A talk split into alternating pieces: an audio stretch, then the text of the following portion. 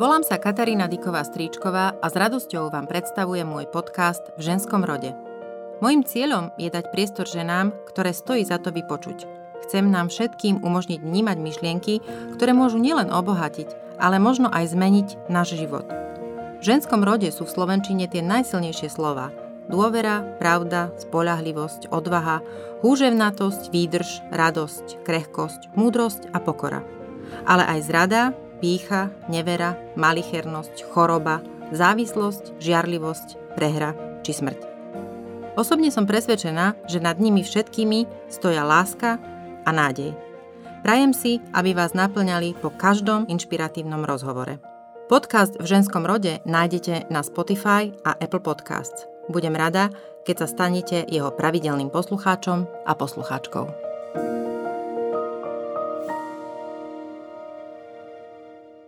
Tento diel V ženskom rode je venovaný Filipovi a Johannesovi a tiež všetkým mamám, ktoré svoje deti nemali možnosť spoznať. Dnes sa s Martou Táler rozprávame aj o tom, že... To naozaj je tak, že kto toto neprežil, to nepochopí, že do akého prázdna ty spadneš po takýchto veciach. A to sa nedá odstaviť jednoducho. To máš v hlave, to je, to je stále v tebe. Martu som spoznala vďaka Klubu železných matiek. Hoci som ho na sociálnej sieti založila pôvodne len pre svoje kamarátky, Marta sa v ňom akýmsi zázrakom ocitla už pár mesiacov po jeho vzniku. Dlhé roky sme sa spoznávali len cez internet.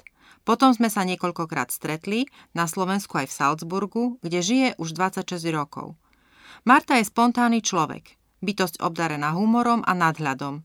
Žena s okom a srdcom bystrej pozorovateľky života a ľudí, ktorých stretáva.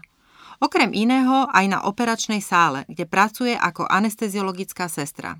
Keď som začala robiť podcast V ženskom rode, napísala som si jej meno do prvej desiatky žien, s ktorými chcem hovoriť. Napriek tomu trvalo takmer dva mesiace, kým sa rozhodla a odhodlala rozprávať svoj príbeh v éteri.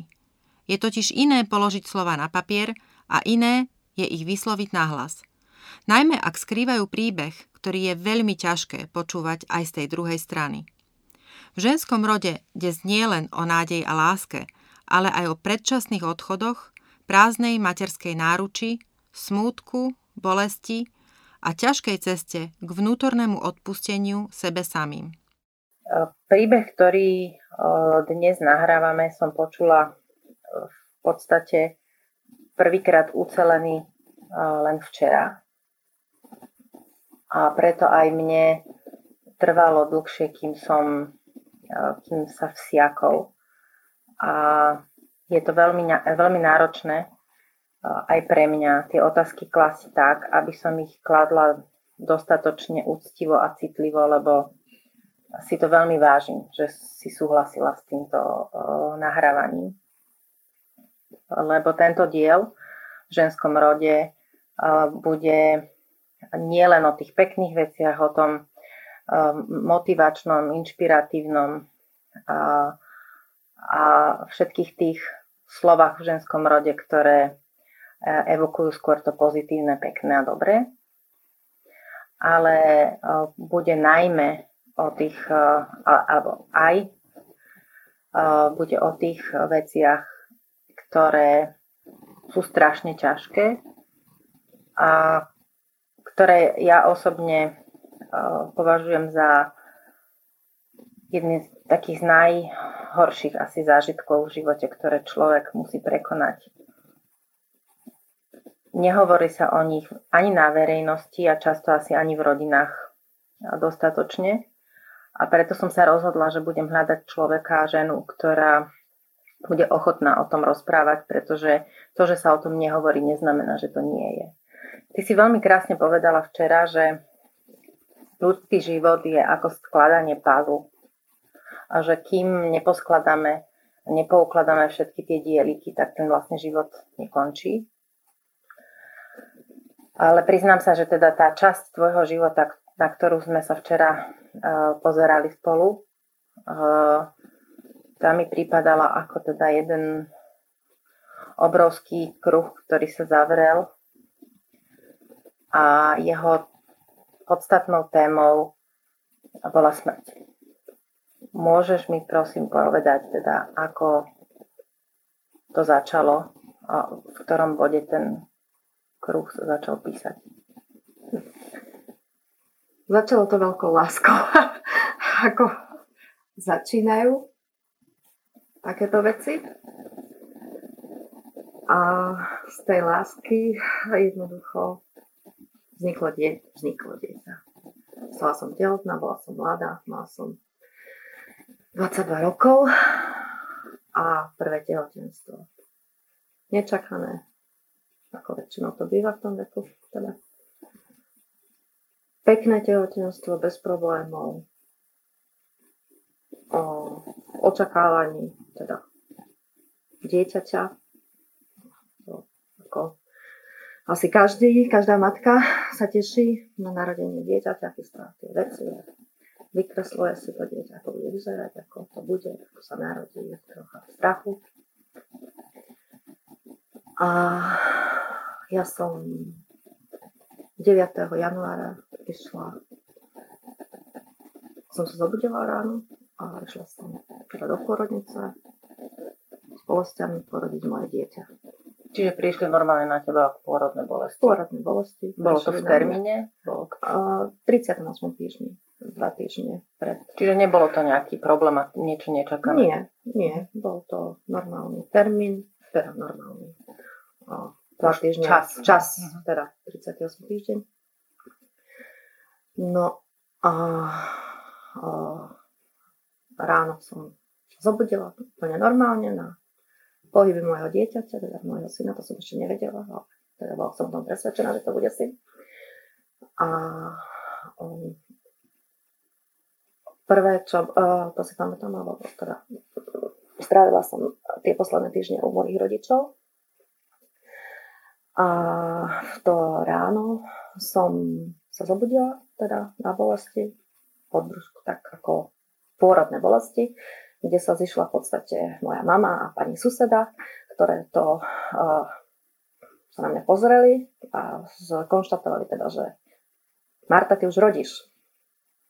Takže som sa vybrala do tej nemocnice, vybrala, zavolali som sanitku, pretože mojej mame sa nezdalo, uh, lebo som bola veľmi opuchnutá v tvári.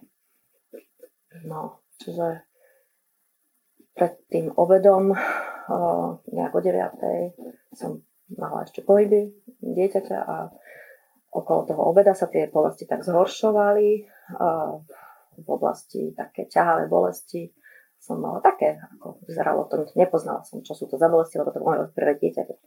Takže sme sa vyberali do tej nemocnice, a, kde som teda absolvovala všetky tie vyšetrenia, a, kde ma lekár vyšetril.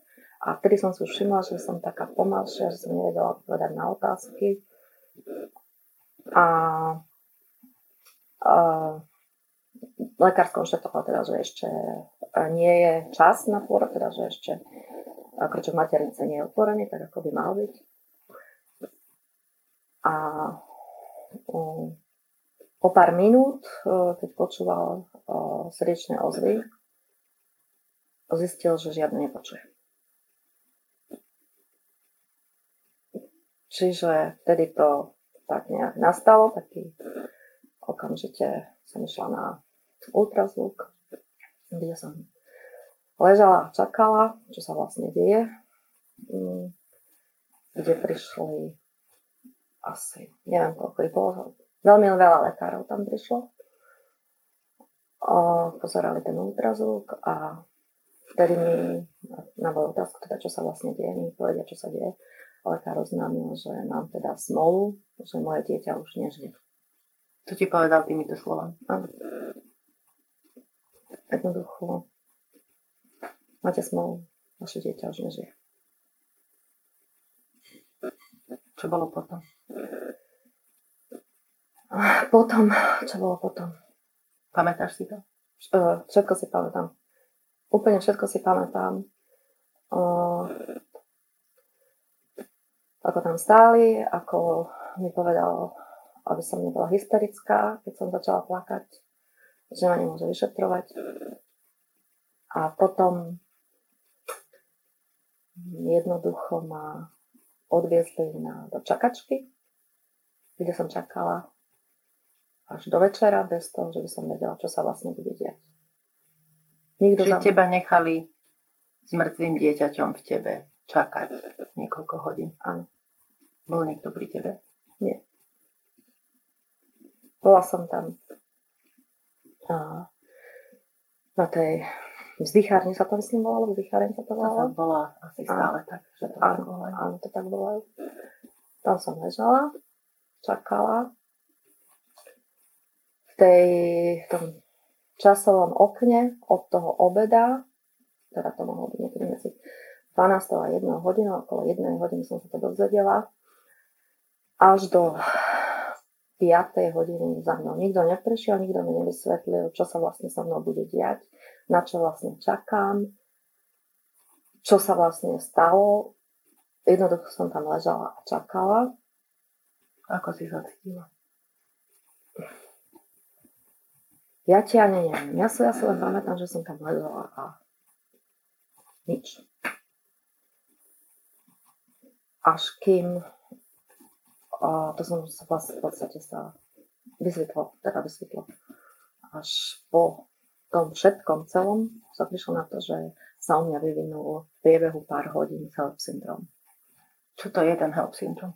A HELLP syndrom je v podstate tá jedna z najťažších komplikácií v tehotenstve a je to, a pripisuje sa najvyššia úmrtnosť matiek, rodičiek býva spôsobená práve týmto HELLP syndromom.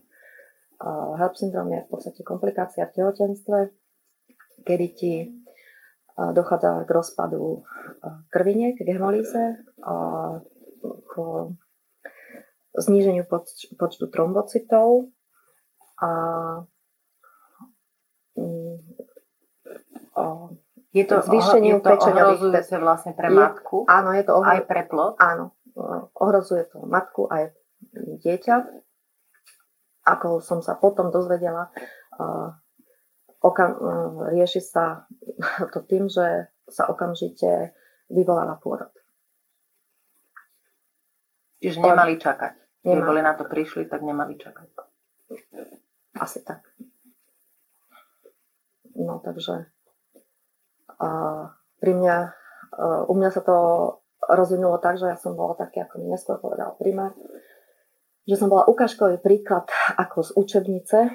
U mňa sa rozvinuli všetky komplikácie, ktoré k tomuto HELLP syndrómu sa môžu pridať, ako je uh, uh, pretr- odtrhnutie placenty, uh, zlyhanie obličiek, vysoký tlak, uh, to neskôr spätne to, že som nedokázala reagovať, že som mala o, zlé videnie, to všetko už vlastne boli príznaky, symptómy toho HELLP syndromu. O, a začala som jednoducho krvácať, prestala sa mi zrážať krv. Nejak o, po obede to bolo. Vtedy až zareagovali s tým, že teda bolo pripravené na cisársky,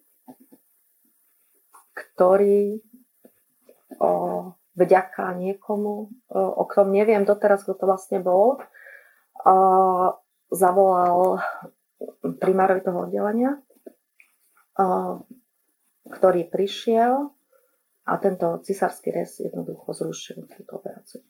Povedal nie, o, pretože by sa mohlo stať, že by som viac menej buď nebola to prežila, alebo by som bola prišla v maternicu. Čiže ťa zachránil? Čiže ma zachránil. Ako Čiže... mi neskôr povedal, on to zažil s jeho vlastnou manželkou. Ten primár? Ten primár. Presne toto isté sa stalo jeho vlastnej manželke. Keď sa vrátime teda, ako si tam ležala a čakala a potom a čo sa udialo potom? Potom teda som porodila. Po nejakých liekoch? Prirodzene. Prirodzene. Čiže uh, ty si vlastne v tej nemocnici zostala, ale ležať ako pacientka. Áno. S tým syndromom vlastne to nejako trvalo to koľko? Uh, to je to, že ten syndrom v podstate on môže nastať aj po pôrode. Uh-huh. Trvá nejaké dva tri dní. Tak sa o tom píše teda, čo viem. A potom tie príznaky odznievajú tým, vlastne tým pôrodom, uh, lebo ten to vyvolávač, v podstate mm-hmm. je to dieťa. Ako, rozumiem. No. Čiže len u mňa sa bohužiaľ sa k tomu pridali aj rôzne komplikácie, uh, takže ja som v podstate bola, um, ležala dlho na intenzívke uh, a ja som bezvedomý v kome. Ja som sa prebrala potom v podstate po pár týždňoch, myslím, že po dvoch týždňoch, alebo tak nejako som sa prebrala o, na oddelenie á er á. Čiže ty si vlastne pamätáš to, že ležíš, teda, teda že ti niekto veľmi necitlivo oznámil, že tvoje dieťa nežije, potom si pamätáš to čakanie, áno. Porodila si a potom si sa o tie týždne zabudila na izbe. Na, na, ako, na, ako, na, na oddelení. Na intenzívke sama. Na posteli. A tvoje dieťa si vlastne nemala šancu vidieť? Nie. Nemala som šancu vidieť moje dieťa, pretože som pri pôrode oslepla. Uh, ja, som, ja si všetko pamätám, ja som všetko počula, ja som len nič nevidela. A uh, tým, teda tam sa tie názory rozchádzali, že to bolo tým, že mi stúpol ten opuch mozgu som dostala, čiže mi to tlačilo na očný nerv. Čiže som nevidela, tá iná lekárka, teda iná teória bola, že to bolo tým, že som tak vykrvácala teda. Čiže v podstate ja som všetko počula, ja som všetko vnímala, ale moje dieťa som nevidela, môjho syna, teda som nemohla vidieť a ani som teda ho necítila, jednoducho som ho porodila a potom si ma previezli na to oddelenie toho á er á. Čiže zmizol. Nebol. Presne tak. Nebol.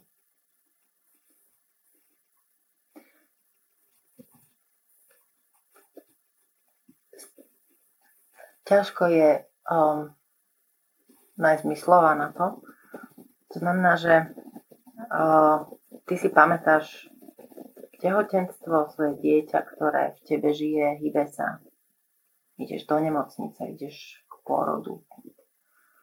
A potom sa vlastne prebudíš uh, a dieťa nie je. Presne tak, ty sa prebudíš a nevieš, či to vlastne bola skutočnosť, či sa ti to len snívalo, alebo či to sa naozaj stalo, lebo jednoducho si to všetko zažila, ale nemáš nič, čo by sa mohla chytiť. Ako si sa cítila potom? Čo prišlo?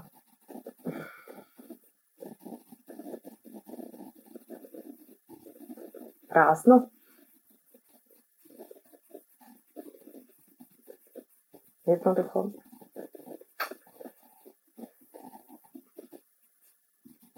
Nič.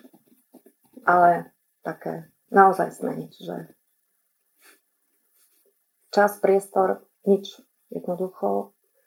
Ja som sa vrátila.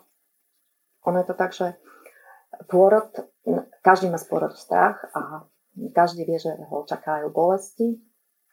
Lenže výsledok týchto bolestí je niečo nádherné, je život. Nový život, ktorý ty niekomu daruješ a do ktorého vkladáš tie svoje sny a nádeje a máš určité predstavy, na ktoré sa tešíš, lebo vieš, že po týchto strašných bolestiach teda, alebo že majú zmysel. Že z týchto bolestí vyjde niečo, nový život. A z tých mojich bolestí podstate uzavreli niečo, čo jednoducho som ja som nedostala môjho syna ani do rúk, aby som aspoň si ho mohla privinúť.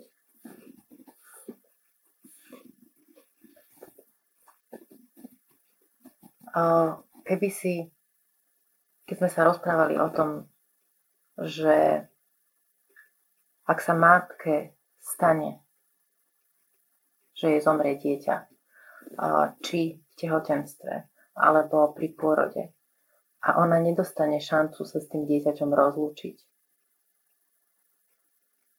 Aký je rozdiel podľa teba, keďže máš túto tú skúsenosť? Čo si myslíš? Ja viem, že to je hypotetické, ale ako, a prečo si to tak cítila, že vlastne čo by bolo bývalo pre teba to rozlúčenie? A mne je strašne, strašne dodnes ľúto, že nemám fotku. Že neviem, ako môj syn vyzeral, keď sa narodil. Lebo on bol všetce menší, ale on to už bolo vynosené bábetko. Ako sa volal? Filip. A to mi je dodnes ľúto, že neviem, ako by vyzeral. A veľakrát si uh, vždy, keď uh, napríklad v práci, keď ja dostanem pacienta, narodeného v tom roku, tak mi vždy zomrie srdce. Lebo myslíš na to, že ako by bol vyzeral presne, ten Filip, keď si vždy už bol teraz taký veľký? Vždy vidím tam rok narodenia a vždy mi tak zomrie srdce. Koľko by mal rokov? Teraz by mal, narodil sa deviateho prvého devätnásťstodeväťdesiatjeden. Nádherný dátum. Krásny dátum. A že si tak poviem, že tak stisnem srdca, že si tak poviem, takýto by bol možno môj syn. A neviem, či by som bola dokázala tú fotku si pozrieť hneď, možno by som nebola dokázala, možno by som si ju bola len odložila niekam a niekedy po roku by som si ju bola pozrela, ale mala by som aspoň nejaký, nie je to asi tak hrozne, ale mala by som aspoň nejaký dôkaz toho, že ja som to dieťa mala. Že bol. Že bol. Lebo ja mám jediný dôkaz toho, že ja som mala dieťa, je jedna deka, ktorú som si nechala ešte, ktorú som mala pre mňa prichystanú a hrob. To je všetko, čo mám. Čo bolo najhoršie, keď si sa potom z nemocnice vrátila domov? Určite jedna z najhorších vecí bola, bolo to, že okolie nevedelo, ako má reagovať. Že sa našli ľudia, ktorí ma poľutovali a našli sa ľudia, ktorí sa tvárili tak, že ako keby sa nič nestalo. V podstate, že teda mám byť rada, že som to prežila a také ako, že veď si ešte mladá, ešte budeš mať deti. Čiže komentovali to nejako, ale boli vlastne necitliví? Nechceli byť necitliví, verím tomu, že nechceli byť necitliví, ale to napríklad, keď ti niekto povie, budeš mať ešte deti, tak v tebe sa ozve, ozve tvoje vnútro, ktoré v podstate len kričí, áno, ale ja som, možno, ale ja som chcela toto dieťa mať, toto jedno dieťa, ktoré už nie je. Čiže to zľahčovanie vlastne nepomáhalo. Hej, ta, tento, uh, toto ukazovanie toho, alebo taký ten optimizmus, že teda všetko dobre v podstate dopadlo pre teba, pretože uh, pri tej komplikácii ide hlavne aj teda aj o matku, o život matky, teda ako v mojom prípade to bolo, uh, to, že ty si to prežila, buď rada, že ty si to prežila. Keď ti niekto povie, buď rada, že ty si to prežila, ty nemôžeš byť rada, že si to prežila v tom momente, pretože si ešte príliš vtiahnutá do toho smútku a do toho všetkého, že áno, ty si to prežila, ale za akú cenu? Teda keby sme sa mali pozrieť na to, že Predstavme si, že nás počúva niekto, v koho rodine sa takáto tragédia odohrala. Ako by sa tento človek, či je to muž alebo žena, ten rodinný príslušník, ako by sa mohol správať, alebo čo by mohol robiť, povedať, aký by mohol byť pri tej žene, mame, ktorej sa toto stalo? Z tvojho Ka- pohľadu. Z môjho pohľadu. Mne veľmi pomohlo, mne veľmi pomohlo to, že môj priateľ, vtedy ten otec toho môjho prvého syna, teda aj druhého vlastne, a sa so mnou rozprával o tom. Že my sme ten smútok prešli obaja, pretože aj on stratil dieťa, nielen ja. Že sme sa o tom vedeli rozprávať, že on si ma vypočul. Všetko, čo, čo sa vo mne nahromadilo, všet, všetok ten smútok, beznádej, nespravodlivosť, že som to mohla dos- dostať zo seba von, že som sa s ním o tom mohla, aspoň s ním o tom mohla rozprávať, pretože nikoho nenapadlo, každý sa pozeral, na to boli deväťdesiate roky, či som to prežila fyzicky, ako som to prežila fyzicky, teda, že všetko fungovalo, moje obličky znova fungovala, moja pečen znova fungovala, znova som videla, ale to, že moja duša a moje srdce bolo zlomené, najviac ako sa dá, a že som nevedela, ako z toho von, že o to sa nikto nestaral. A ako sa o to mohli starať? Ako to mohli dať najavo? Ako inak to mohli dať najavo? Aby si tomu rozumela, že, mm. že im na tebe záleží nielen tým, že veď však teda ešte budeš mať iné deti. Ja si myslím, že keď sa to niekomu stane a ten človek má potrebu o tom rozprávať, tak stačí, keď si ho ten druhý vypočuje a povie mu, neviem si to predstaviť, ale som rada, že to dokážeš povedať mne, ak ti to pomôže. Čiže nechať rozprávať. Nechať že... rozprávať, vypočuť si. Uh, nezľahčovať to tým, že budeš mať deti ešte. Lebo v tom momente na to nemyslíš. Čiže nechať ju smútiť. Nechať ju smútiť, hej. Pretože v našej spoločnosti je téma smútku strašné tabu. A ka- každý má také určité predstavy, že smútok uh, nemôže trvať nekonečne, dlho. Lenže smútok, každý sa vysporiadáva so smútkom inak a u každého ten smútok prebieha inak a iný čas potrebuje každý smútiť. Ja som smútila skoro koľko, desať rokov? Nie. Dopriať tej žene ten čas, čas na smútok. Ten čas na smútok. Toľko, koľko ho ona potrebuje. Tebe sa po Filipovi, napriek tomu, že si mi spomínala, že to bolo veľmi ťažké vôbec chcieť ešte ďalšie dieťa. Tebe prišiel do života Jakub. Musím povedať, že len taká moja súkromná poznámka, že môj najstarší syn sa volá Jakub a môj najmladší syn sa volá Filip. Čo je aj pre mňa veľmi dojemné v tomto okamihu to hovoriť. Um, aké to bolo teda, keď si ostala tehotná s Jakubom? Aké si mala pocity? Bála si sa? Jako bolo, teda je moje druhé dieťa, takisto neplánované, ako bolo moje prvé dieťa, ktorý prišiel v čase, v ktorom som, som ho absolútne teda neočakávala. A bála som sa tešiť. Strašne som sa bála tešiť, strašne som sa bála si robiť nejaké plány. Vôbec snívať o tom, aký bude, ako to bude. Strašne som sa bála pôrodu. Jednoducho celých deväť mesiacov, mesiacov som bola v permanentnom strese, aby sa to nezopakovalo. Uh, dokonca som si vtedy sama zaobstarala uh, prístroj na počúvanie oziev srdca. Stále som si kontrolovala tie ozvy, či na, aby sa náhodou niečo nestalo. Ty si už v tej dobe bola v Rakúsku? Áno. Áno. A, a bála, ako som povedala, bála som sa tešiť.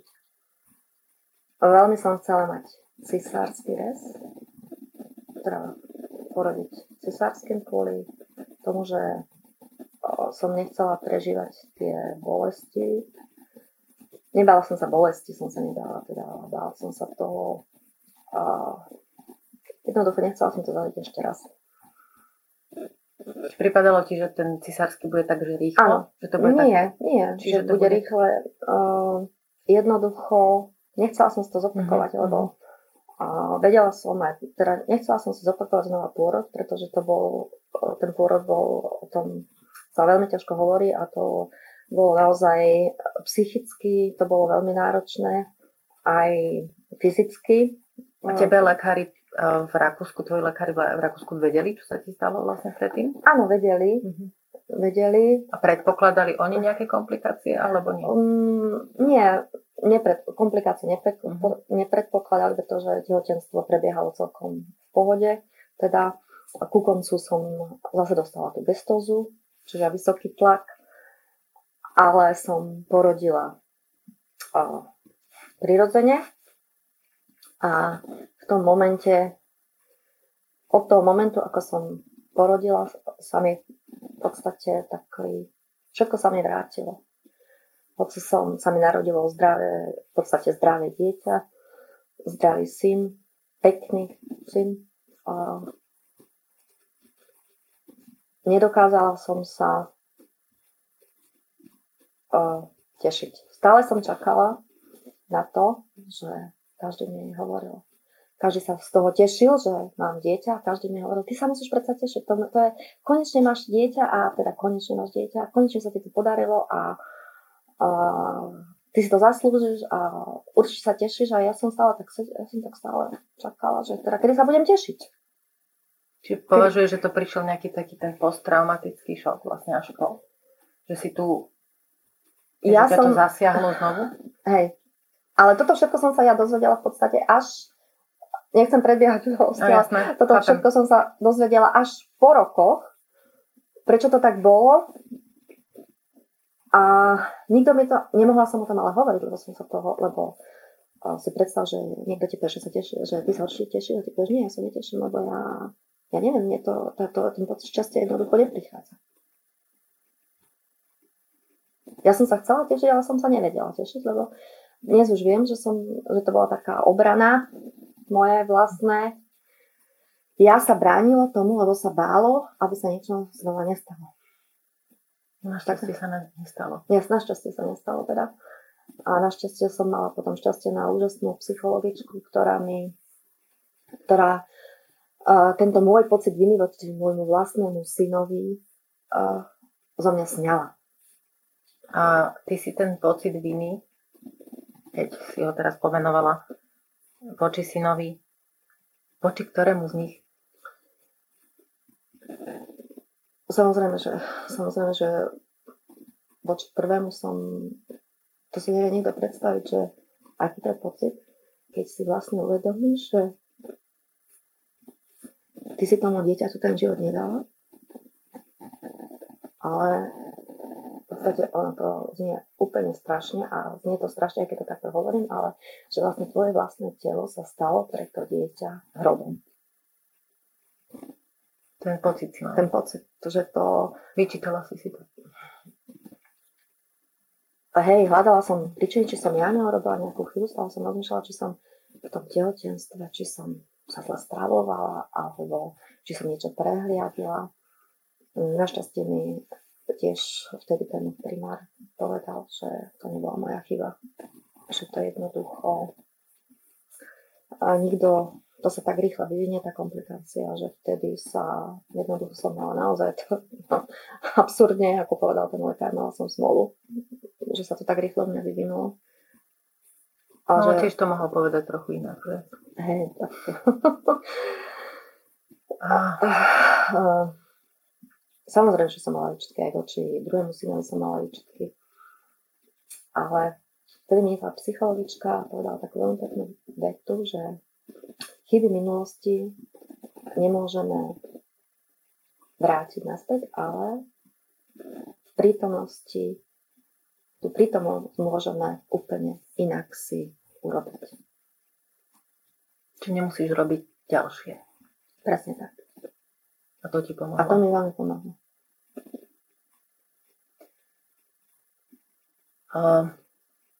Keď som hovorila na začiatku, že tie dieliky puzzle urobili kruh,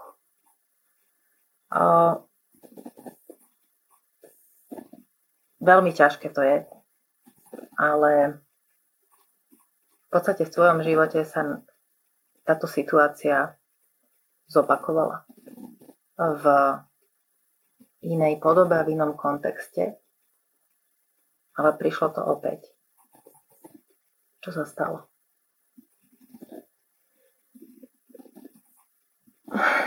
My sme uh, uh, očakávali narodenie nášho krstňaťa. Mali sme mať krstňa, teda moja švagrina. dvadsaťtriročná presne, uh, prvé dieťa, uh, jej prvé dieťa, moje prvé krstňa, syn, ktorý sa aj narodil tiež decembr, nie január, je decembr, o pár rokov neskôr.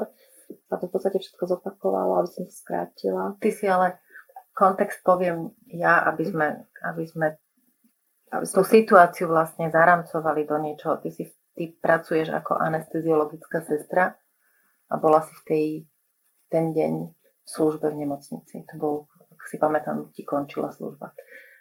Uh, hej, ja pracujem ako anesteziologická sestra a my máme pohotovosti, kedy som ja doma, na telefóne čakám, teda čakám, aby sa niečo stalo, musím ísť do nemocnice a vtedy to bolo piatok ráno, uh, mi končila služba po tro, pohotovosť po troch dňoch, uh, do osiedmej mi končila a nejako okolo šiestej zazvonil telefón, že musím ísť do nemocnice k cisárskému, teda k sekciu. A ja som prišla do tej nemocnice k tomu sekciu a keď priviazli tú pacientku, tak uh, prišiel šok, pretože to bola naša švagrina, ktorá, ktorí nám nezavolali, nechceli nám, nechceli nám robiť starosti. A dru- jedna vec a druhá vec, chceli nám zavolať až druhý deň, teda te, druhý deň, uh, keď sa dieťa narodí. Teda, a ona nevedela, nás, že ty máš službu. Ona nevedela, že, nevedela má, že jej sa deje. Že áno, deje. áno. A, no a...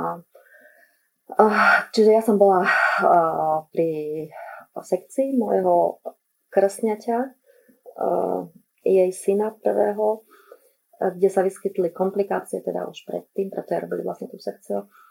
A uh, ono uh, to bohužiaľ neskončilo dobre. Uh, jej syn Johannes uh, po pôrode zomrel. Ty si bola vtedy na sále. Ja nej. som bola vtedy na sále vedľa nej. A, a ja som bola potom aj pri nej, keď sa zobudila. A ja som aj bola tá, ktorá jej to povedala.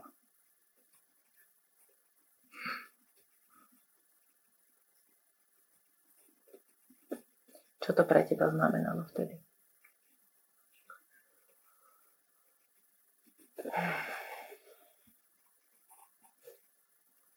Vtedy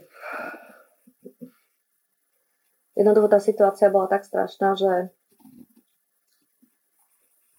tým, že to bola, bolo to vysoko nepro, neprofesionálne, pretože v podstate som sa dala tlačiť do niečoho, čo, kde som sa ja ocitla v takej, v takom vzduchoprázdne, pretože som tam bola v dvoch pozíciách. Pozícia pracovná a pozícii niekoho, kto bol do toho emocionálne aj privátne v podstate involvovaný, lebo bola moja rodina, to bolo moja krstňa. Čiže o tom nechcem nejako, prečo sa to tak vyvinulo, jednoducho sa to tak vyvinulo a viac menej a všetci sa nejako to nechali na mňa, nejak sa to tak vyvinulo, že teda ja som pri nej sedela, ja som jej to povedala o čo to pre mňa znamenalo, to bolo ďalší koniec sveta. Pretože v podstate všetci očakávali tie informácie odo mňa, celá rodina. A som tam bola ten taký bod, ku ktorému sa všetci, na koho sa všetci obracali. a ja som to prežívala znova. Mňa, keď si mi to rozprávala, napriek tomu zaujalo, že tie slova majú taký zvláštny podtón, ale neviem to inak pomenovať, že si síce prežívala to isté, ale povedala si mi, že vlastne mohla si to urobiť inak. Že ty si to pre ňu robila tak, ako to nerobili pre teba. Čo si vtedy urobila ty? Hej, ty, viem, teraz rozumiem, čo sleduješ, čo si chcela odo mňa počuť. My sme zariadili, teda ja som zariadila s tou porodnou asistentkou, za ktorou som nevyšla. Nechcela som, aby... Jediné, čo som mohla pre ňu urobiť, bolo to, že som nechcela, aby prežila to isté, čo ja. To je veľmi aby dôležité. To vzduchoprázdno. Aby mala možnosť sa ona rozlúčiť so svojím synom. Ako ste to urobili? My sme to urobili tak, že my sme poprosili, teda, ja som sa opýtala, či tá možnosť je. Musím podotknúť, že tá možnosť je tam, kde žijeme, ja teda v Polsku, že je to tak, že tá možnosť je. A ty to môžeš. Ty môžeš so svojím dieťaťom, ktoré si stratila buď pred pôrodom alebo po pôrode, ty máš možnosť, máš časový rámec, v ktorom sa s tým dieťaťom môžeš rozlúčiť. A nie len ty, ale aj jeho rodina. Čiže otec, súrodenci, prípadne starí rodičia. Presne. Čiže my sme sa počkali, kým sa moja švagrina z toho operačného zákroku z tej sekcie trochu pozvýchala. A my sme všetci, pretože malého Johannesa previezli do nemocnice, vzdialene, kde mali ešte teda na intenzívku ho previezli. Lebo on vlastne po tom pôrode ešte po tom pôrode ešte žil. žil, bol zaintubovaný, teda previezli ho na intenzívku, kde už bohužiaľ sa nedalo nič robiť. Čiže oni nás, oni nám dali k dispozícii jednu miestnosť, kde bol Johannes v postielke a my sme všetci, teda celá rodina, jej rodičia, rodičia môjho manžela, teda otca Johannesa, teda vlastne tátka detkom, kde sme my všetci prišli, dokonca aj najbližší priatelia a ich. A my sme mali tú možnosť byť v tej miestnosti s ním. My sme mali možnosť, a teda o, urobili nám fotky predtým o, jeho v tej postielke, kde ležal teda. Dokonca môj vtedy desaťročný syn, o, som sa s ním rozprávala, prišiel, ale sme sa s ním rozprávali vonku, my sme mu povedali, že to nemusí urobiť, teda. My sme ho na to pripravili, povedali sme mu, čo sa vlastne stalo. A teda, že ak nemusí, teda ale chce, môže sa ísť e, s ním rozlúčiť. Takže my sme tam asi dve hodiny vlastne všetci spolu sedeli. A bolo to dôležité? Vieš čo, bolo, bolo to... Teda viem, e, že pre moju švagrinu to... bolo dôležité, teda určite aj pre, pre nás všetkých to bolo dôležité, pretože dodnes si vždy hovoríme, že aký bol on vlastne krásny. Že my sme mali všetci strach, teda keď sme tam išli, že, že bože, ako také dieťa vyzerá, že to bude asi niečo strašné. Ale to nebolo vôbec strašné. A my, keby sme to neboli vedeli, jednoducho, nie som zahľadala podrobnosti, ale my sme mali aspoň tieto dve hodiny s ním. Kedy ste vedeli, kedy že sme, k vám patril. Áno. A my sme, my po rokoch ešte stále hovoríme, si na ňo spomíname vždy toho sedemnásteho decembra a vždy si hovoríme, že, že ten, aký bol on vlastne krásny. že dnes by mal Johannes, teda budúci mesiac by mal Johannes štrnásť rokov, už to štrnásť rokov. A my ho máme v pamäti a teda my vieme, že bol. Že on tu na tomto svete bol, aj keď len nejakú, uh, nejakú veľmi krátku, krátky časový úsek, ale on na tomto svete bol. My máme na neho pamiatku, máme na neho spomienku, my máme tento čas s ním. My vieme všetci, ako vyzeral. A my vieme, že mal blondiavé vlasy, že mal krásne líčka. A to je ten rozdiel, ktorý ja nemám. To je ten rozdiel, čo mne chýba. Že to zhmotnenie toho, zhmotnenie teda to dieťa, ktoré som ja mala, vlastne som nikdy nevidela. Neviem, či je to um, otázka na mieste, ale ma to tak tlačí do nej. Uľavilo sa ti trošku? Hej. Um, pre mňa sa to vtedy tým vlastne uzavrelo. A ten, tá, to znie tak strašne absurdne a tak asi hrozne pre toho, kto to teraz počúva, ale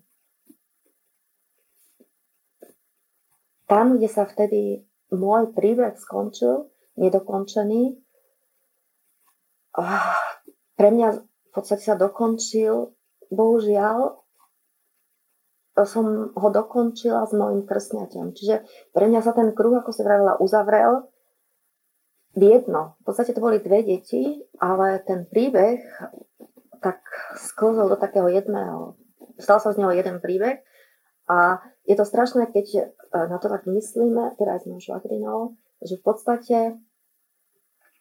uh, ona bolo to jej prvé dieťa, jej prvý syn, bola presne tak niečo stará ako ja.